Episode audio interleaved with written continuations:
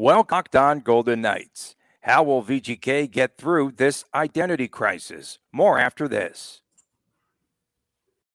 Or Locked On Golden Knights, your daily podcast on the Vegas Golden Knights, part of the Locked On Podcast Network.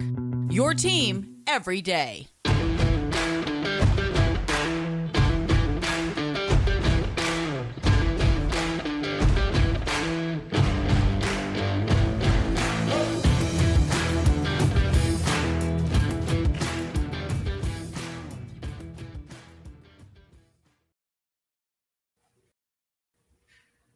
Well, hi again, everyone. I'm Tony Cardasco along with Chris Golick, and today our debut. It's a scary day. It's a frightening day. Hide your child and all you know your family. Hide your wife, and you know we're on video today. What in the world? Hey, it's good to see you, Chris.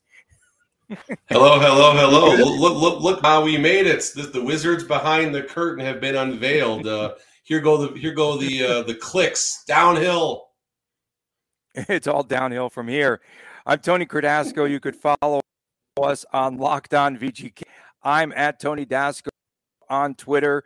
Chris Golick, he can be found at TD Chris G on Twitter and aboard. And thanks for making Locked On Golden Knights your first listen every day. It is free and available wherever you get your podcast. And Chris, one of the areas of concern and a common theme, a common thread on the final media day how does VGK gain its identity?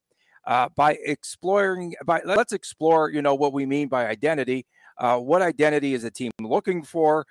Uh, first of all, you know, we have to figure out what the team's identity is, what it was, a little history. You know, Chris, I did this podcast, you know, back a couple of months ago. Out, I called it the response.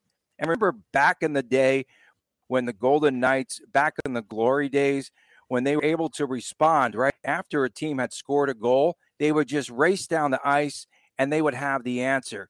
I think that's part of the identity that they need to get back to. They need to play fast, they need to play physical, and a lot more aggressive. 100% Tony. And I guess the first thing we start off is by defining what an identity is. Identity is what the other coaches are scheming for. It's what they are looking at when they are reviewing film footage prior to a game. This team is tough. This team is tough in the neutral zone.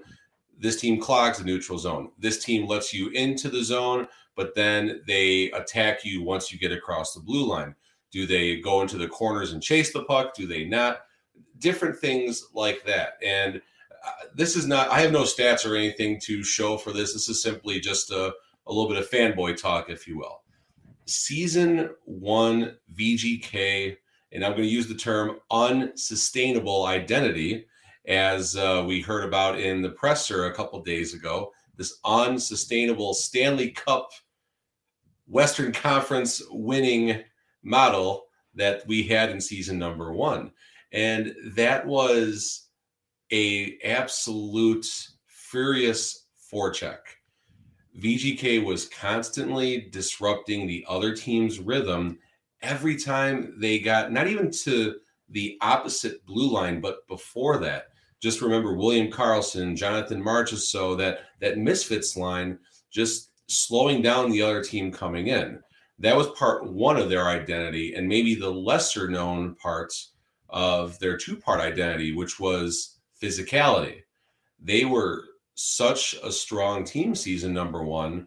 And in yesterday's show, I mentioned uh, I'm coming around on someone like Ryan Reaves again, and it's pretty surprising to me because I have not been a Ryan Reaves truther. I, I, like him; he's fun, but I felt he just kind of burned a roster spot some games, and, and some games he does. That's the pro and con of that. Um, but someone like Ryan Reaves might be needed to charge the fans, charge the team, and give an extra level of motivation besides when Logan Thompson is in the net, right? Yeah, and Ryan Reaves, you know, he's that guy that will definitely hit someone into the stand to eat the nachos and all that, you know, as we heard from Alex mm, Martinez. You know, I don't remember many times when the Golden Knights, as I continue to watch these playoff series, right? Uh, I don't remember very, very many major scrambles this in front of the net. Why? Because there were no bodies in front of the net. I mean, this this will be part of the identity moving forward, where they just need to play more, more physical. They can't attack from the outside. They can't. They have to try to be in front of that. They have to try to score up close. They need those high danger chances, and they really need to to find some sort of an identity. Uh, that identity also, Chris, in my estimation, cannot include being tentative. They were, were so tentative. The only player on the ice this season that knew what he was going to do with the puck before the puck arrived was Jack Eichel. No doubt, 100%. Um, I've said this time and time again. How many times does Eichel take the puck behind the net, get all the way back to the blue line, and then take the puck behind the net again? And the craziest thing, his feet aren't even moving. Um, I'm going to be careful in this comparison here because I'm not going to mention Mario Lemieux and Jack Eichel in the same sentence, even though I just did. But I remember I, I only saw Mario Lemieux play live once back at Chicago Stadium. We're going way, way back now, obviously. And Mario Lemieux is so effortless with the puck. His feet just don't seem like they're moving there's a skating drill. I watched my son uh, do something like this when I did my my skating classes last year. Just you work on your acceleration without picking your feet up off of the ground. You're just digging one foot, C cut, C cut, C cut, C cut. And Jack Eichel does a lot of that where it's just effortless. So yeah, to back up what you said, Tony, Eichel knows exactly what's going to happen when the puck comes to him. Uh, that's a great, great description. I don't know if anyone else on the team has that um, what's the word I'm thinking of? Um, not ability, um, awareness. Awareness skill, is what I think. awareness and skill. Yeah, yeah. Yeah, awareness. I wonder what his I wonder what his awareness setting is in uh, NHL uh, 2021 22. I wonder if they uh, have an awareness setting because Jack Eichel should be way up there. I'll go play that. And I'll let you know afterwards. Okay. Now, uh, Friday market, market is going research. to be a very, Friday, very big day, right, Chris, for the Golden Knights because we will find out if Pete DeBoer will return. And if he does return, we know one thing. If they're lacking identity, if that was a common thread, and of course, if the players say that within the system that it's not working and walk on tomorrow's show about the system, what needs to change. But you have to believe that everything will be scrapped that they are currently doing forward. They are going to have to retool what they're doing, especially offensively. They have to change things, right?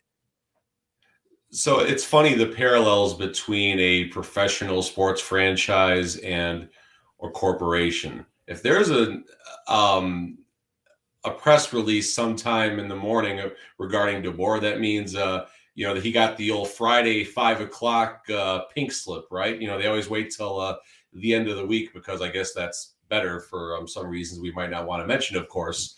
Um, but yeah, hopefully it'll be part of the news dump if it happens, right? It'll be part of the news. Yeah, dump. no, it'll come at five that, o'clock that's, that's Friday.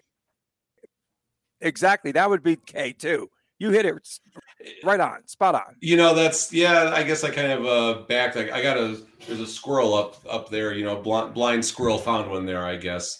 Um, but that's the thing. Like, how do you change if if Foley, if McCrimmon, if McPhee all feel identity is the issue, then how do you how does a coach just change change that? Back in the Gallant days, seasons one, two, and two point five, if you will, the glory days. he was removed. The, the, glory, the glory days, days, yes, brother. The unsustainable days, the uns, unsustainable days, unsustainable um, days. Yeah, there you go. I like that. Let's let's hashtag that and uh, trademark it and make millions.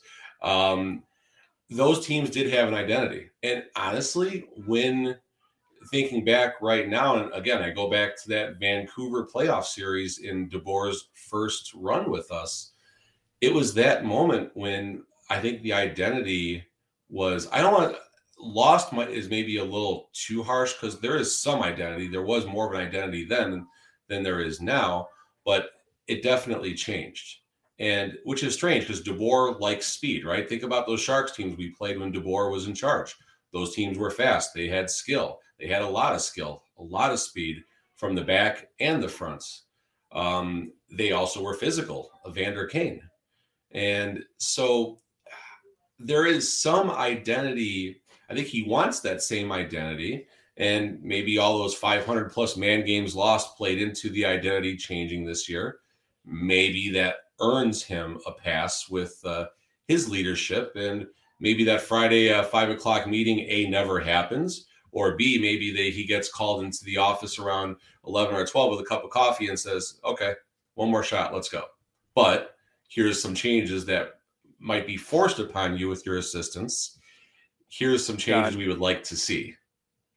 I think Spot yeah. probably stays. I honestly, yeah, I uh, think one and a half is the Spot away. That's too much. No, one and a half. Yeah, one and a half. Uh, one and a half. Over under. Two assistants will be gone if DeBoer does in fact stay. Hey, you know, the more that I went back and Chris, I was evaluating everything, and I've watched the pressers again, and they paraded nine players, I think, to the podium. Where was Dadonov? He was absent. Is he Gonski? So I think I saw somewhere along the way that all the pending unrestricted free agents did not hit the podium outside of maybe Riley Smith. No, Riley wasn't there. Injured. Yeah, he wasn't there. Right, he wasn't there. Yeah, he wasn't. But right, right. I think I think that was a common a common theme.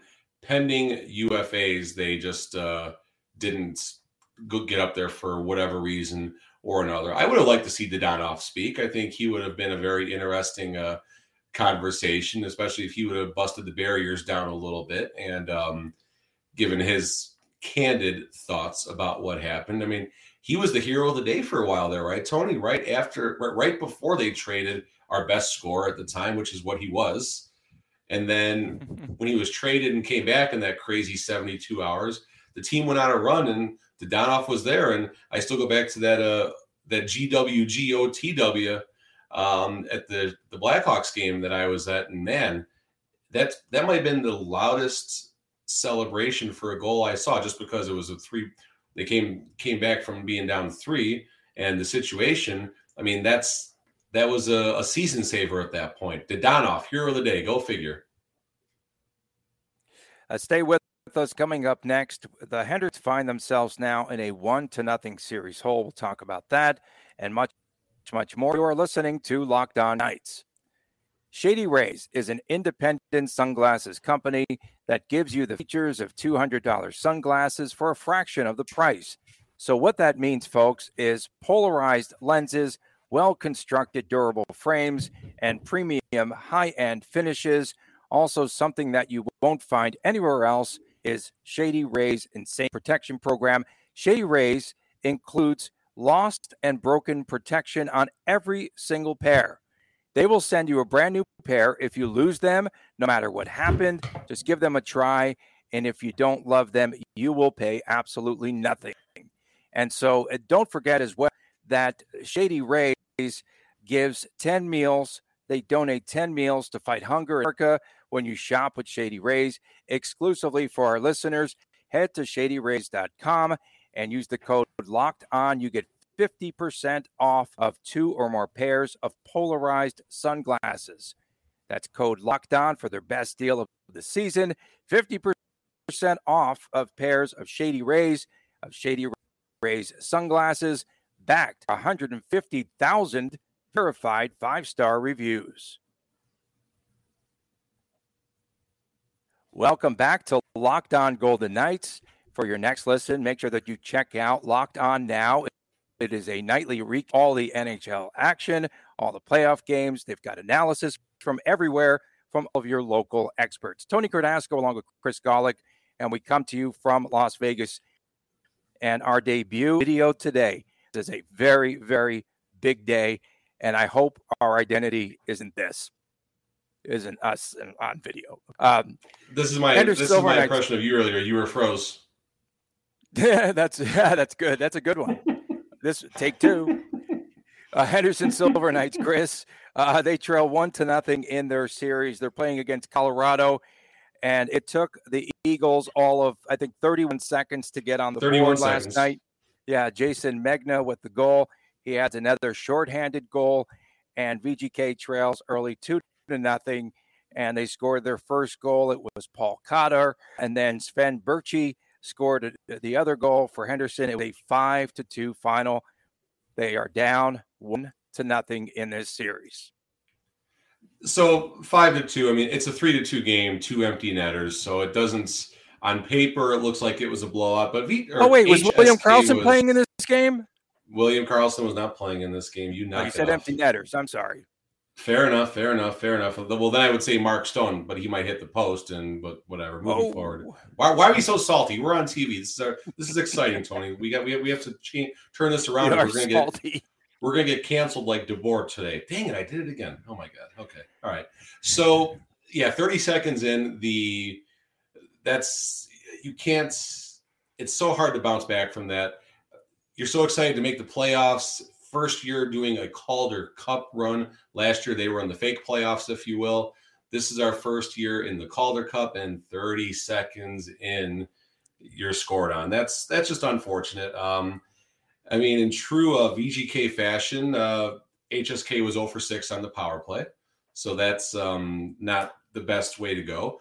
And just a theme I remember from so many HSK games is they get, unlike the Golden Knights, the Golden Knights shoot at anything that moves and they'll register, you know, 50 shots on goal, 80 shot attempts, these crazy numbers.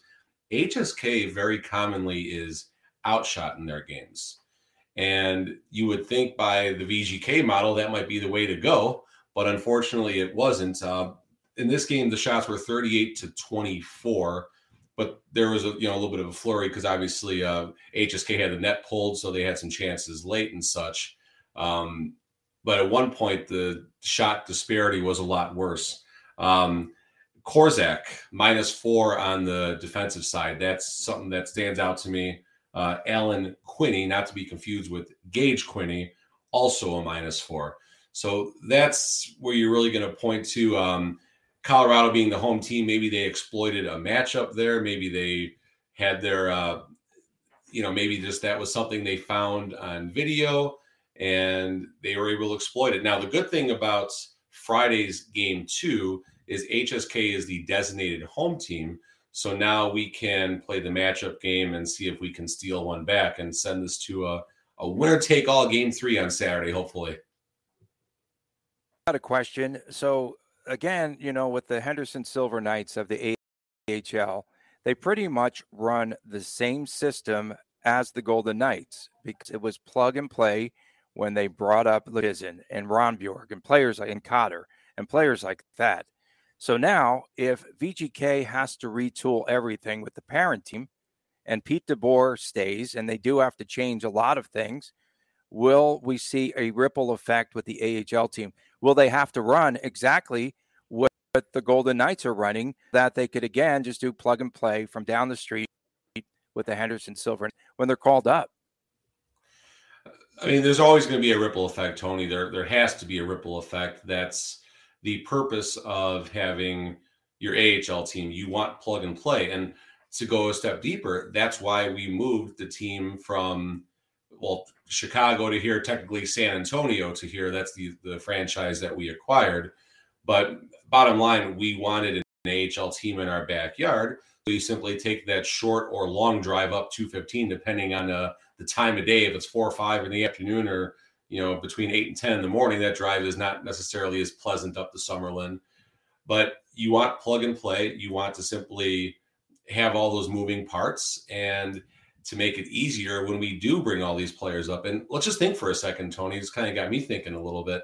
What if our farm team was still based in Chicago with all these injuries and moving parts and day of game call ups and such? it's a pretty remarkable feat that we are fortunate enough to have our farm team right in our backyard. Many other franchises don't have that ability. So this year could have been an even larger cluster, um, us against the world here.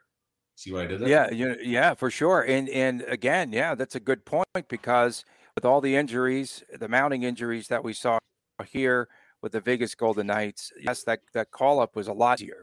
And I think they really would have sunk, though, if they had to call up players um, on an emergency basis and they had to bring them in uh, from Chicago. They could have had, like, uh, what was his name? Peary. I called him the Peary go round because he was here to Chicago and back and forth and back and forth at the time.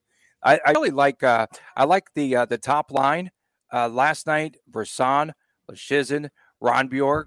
It's a pretty good. That's an NHL, almost an NHL quality top line for the. The way the way things went, uh, it would have been line two this year. The way things were going for VGK, uh, Brisson, we're excited about. We know that. I think it's um, as good as um, sealed that Brisson will have a day one role at the VGK level. And then Leschyshyn, Rondbjerg, uh, Cotter, and then um, uh, I, I always forget his name, Miromanov.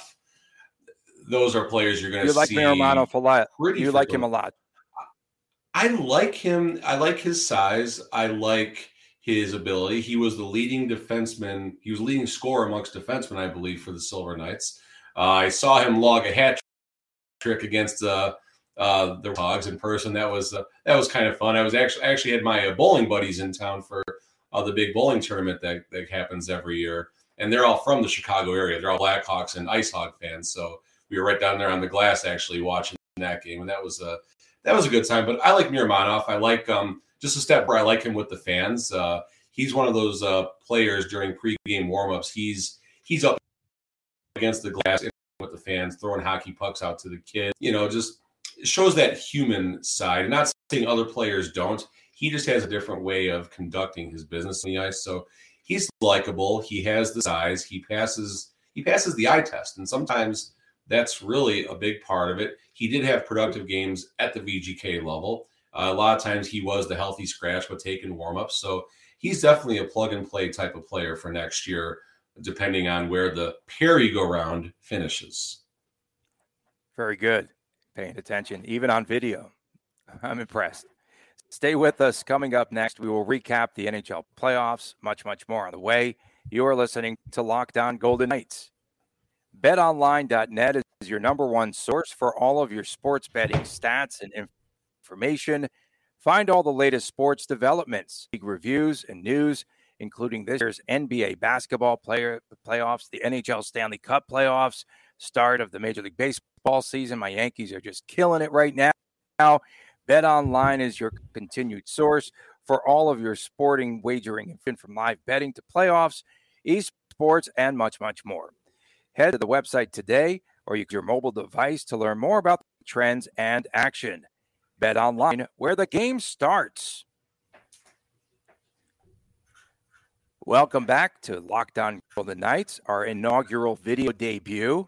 And I'm telling you, these ratings are just going to soar, Chris. But, you know, last night, speaking of ratings, I think that a lot of folks are watching the NHL Stanley offs. They've been exciting so far. And, you know, teams that I have noticed that have been successful in the playoffs so far are scoring on special teams, both on the power play, and we saw some shorthanded goals. And I feel like they are playing very physical brands of hockey. So I have to ask you this question How would the VGK fans react? Let's say the Golden Knights made it into the playoffs and they get thumped in the first round and they lose four games to none how would the VGK faithful react? Would they be just as salty they are right now, currently? VGK would fans would be salty if Robin Lehner started game seven of the Stanley Cup final and they lost one to nothing. VGK fans would be salty that Robin Lehner was in the net, even though he, I'm making all this up, obviously, even though he had an amazing playoff run. Uh, VGK fans are salty right now. We, we, I'm one of them. We are a salty bunch right now, easily triggered. And so, yeah, so to answer your question, if it was a one and done, you know, shut out four games by Colorado, because eight seed is all we would have had. And Colorado, man, they looked so good the other night. Oh my goodness. But would they be salty? Yes. This team was not a one and done type of team. This is not an eight seed type of roster. This is not a team that should not have made the playoffs going back uh, to that. So, yes, VGK fans would be very salty no matter what. And could we have competed with Colorado?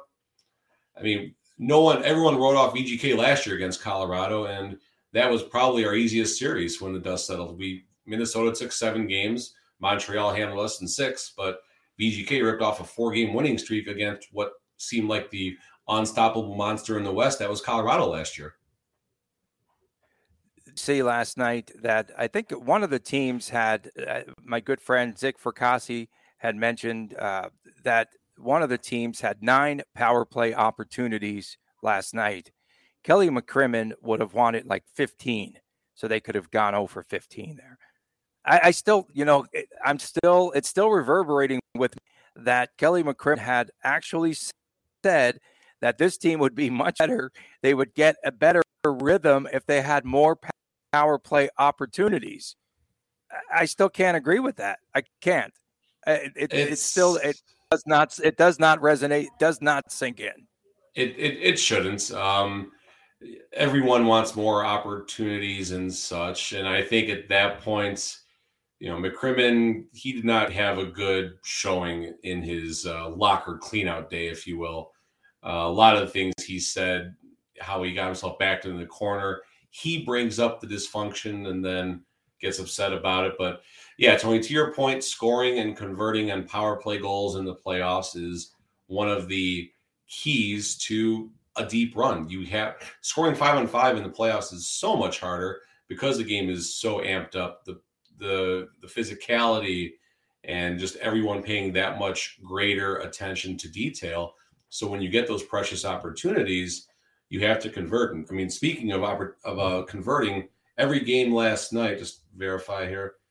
I mean, you got seven goals, eight goals, eight goals, six goals, and granted, the six goal game uh, between uh, the Oilers and Kings was uh, a six nothing showing. So um, the Oilers uh, stood up last night. I'm not going to say the real Oilers because you know they still got Mike Smith back there, and I'm not a Mike Smith truther although I wasn't a Ryan Reaves truther, so maybe maybe this will be the year that, that uh, Mike Smith figures it out. But um, a lot of goals last night. The the puck is juiced, Tony. The puck is juiced.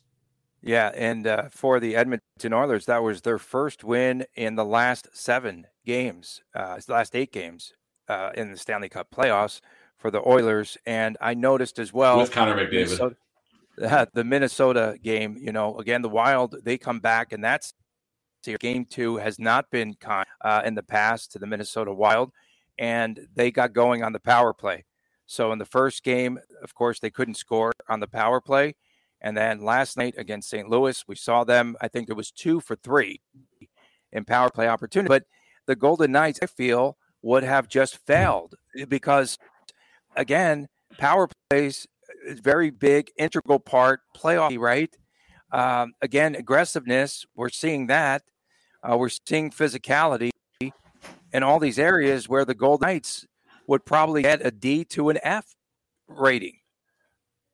I'm not complete, and this might be back to how we started the show, the fan and me talking. I'm not sold that they would have been a doormat no matter who they played in the playoffs because there has to be some value in starting fresh, in wiping the slate clean.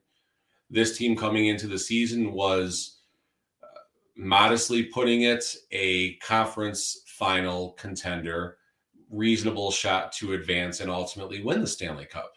So a new season starts when the playoffs start in May. I think that just changes the mindset of a lot of things. Riley Smith would have been close, if not marching back game one. Mark Stone, a couple days healthier. Max Pacioretty, a couple days healthier. And with this veteran team, sometimes the light just goes on. And at that point, they're playing with house money because they're playing loose.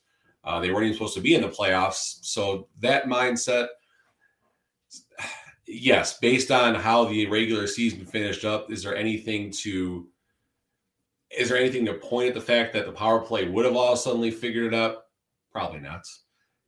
It's been trouble since that Vancouver series we alluded to uh, back uh, in the bubble series when DeBoer first took over the helm. And so, yeah, the fan in me hopes they would have figured it out, but the realist in me, they would have had to beat in Colorado five on five. And that's a very tall task. Even though we've done it in the past, it's a very tall task because Colorado might be that unstoppable machine this year. Yeah, and I still feel that Mark Stone might need back surgery in the offseason. They're going to evaluate, you know, mm-hmm. his uh, condition there and they'll take it from there. Uh, Chris, uh, coming up on tomorrow's show, we will talk about Pete DeBoer's system. If he stays, what needs to be changed within that system. We thank you all for making Locked On Golden Knights your first listen every day. It is free and available wherever you get your podcast as well. Your second listen right now should be Locked On Fantasy Hockey. The hosts are Steele Roden, Flip Livingstone, and they help you to become the expert of your fantasy league. Make, make sure that you check it out. It is wherever you get your podcast. Hi, little Chris. And uh, thank you all for tuning Chris, in. Hey. we we appreciate you watching wherever you're at, tuning in, of course, on all of the platforms. Tony Cardasco for my man, Chris Golick. We'll see you once again tomorrow right here on Golden Knights. All right, Chris, what's the Rangers score going to be tonight? Go fast. Uh, three, three, two Rangers. Three, two Rangers. You heard it here, folks. Three, two Rangers tonight. Goodbye, everybody. But no three overtimes. No three overtimes.